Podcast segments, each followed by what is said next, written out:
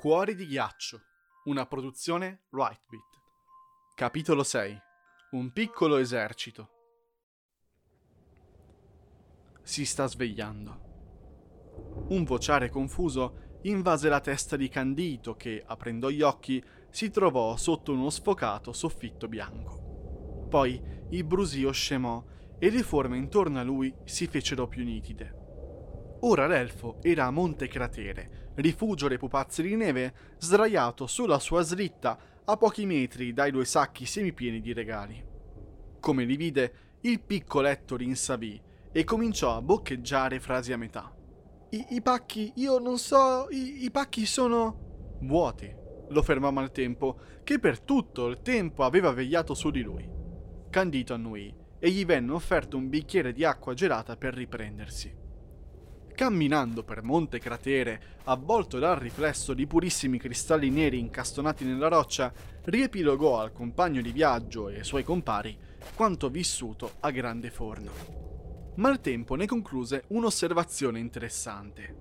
Era proprio perché si era accorto che i pacchi erano vuoti che Alabastro si era innervosito così tanto. Alla fine, l'elfo sentenziò Bisogna tornare a Campobase il prima possibile. Babbo Natale ci deve delle spiegazioni.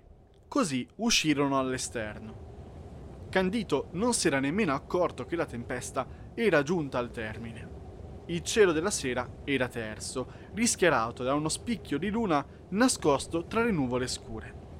Maltempo si fermò a osservare il debole e lontano bagliore del bosco delle luci, finalmente acceso.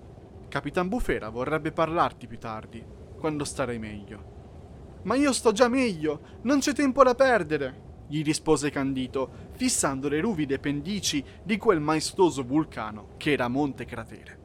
Di fretta si avvicinò alla fessura da cui erano usciti, ma prima che vi entrasse, un clamore sorse alle sue spalle.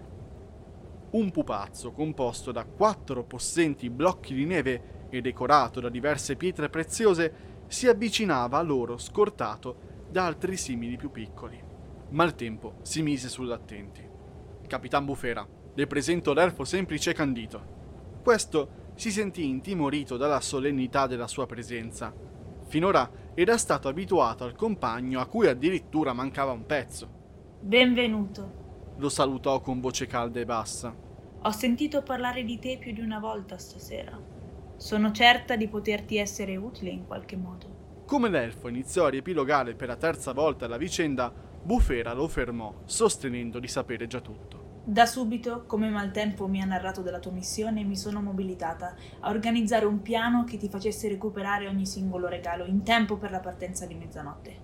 Siamo già all'opera, perlustrando ogni territorio circostante in cerca di pacchetti e incartamenti.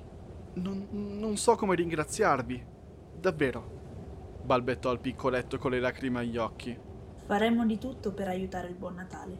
Lo rassicurò il grande pupazzo. Ma abbiamo ancora bisogno di qualche minuto prima di partire. Ma per Candito, sapendo di poter contare su di loro, quello era solo un dettaglio. Rispetto ai pacchi, dentro di sé era combattuto da un'emozione di forte angoscia e mistero e una di sollievo che di tanto in tanto lo invadeva con gran fervore. Foschia, uno dei pupazzi che prima aveva scortato Bufera, gli fece fare un veloce giro di Monte Cratere, raccontandogli vari cenni storici sul posto, del fatto che fosse un vulcano inattivo da secoli e che il soffitto che aveva visto all'interno era un tappo di finissimo ghiaccio che a ogni luna piena, colpendo i cristalli, disegnavano uno splendido gioco di luci e riflessi. Abituato ad averlo sempre intorno, Candito si distrasse per vedere dove fosse finito Maltempo. Ormai era quasi tutto pronto Bufera stava disponendo in fila un piccolo esercito a protezione della slitta dei sacchi, ma del compagno di viaggio non v'era traccia. Poi, postosi in prima linea, l'elfo fu colpito da qualcuno. Ehi! Il piccoletto alzò la testa. Scommetto che così non mi hai riconosciuto. Wow! esclamò Candito a bocca aperta, mentre Maltempo sfilava avanti e indietro, testando il suo nuovo blocco di neve.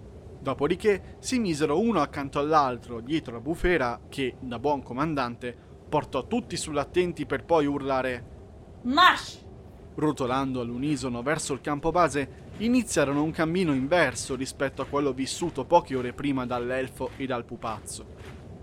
Candito respirava profondamente, sperando in un perdono da parte di Babbo Natale, ma soprattutto in una spiegazione per tutti quei regali vuoti.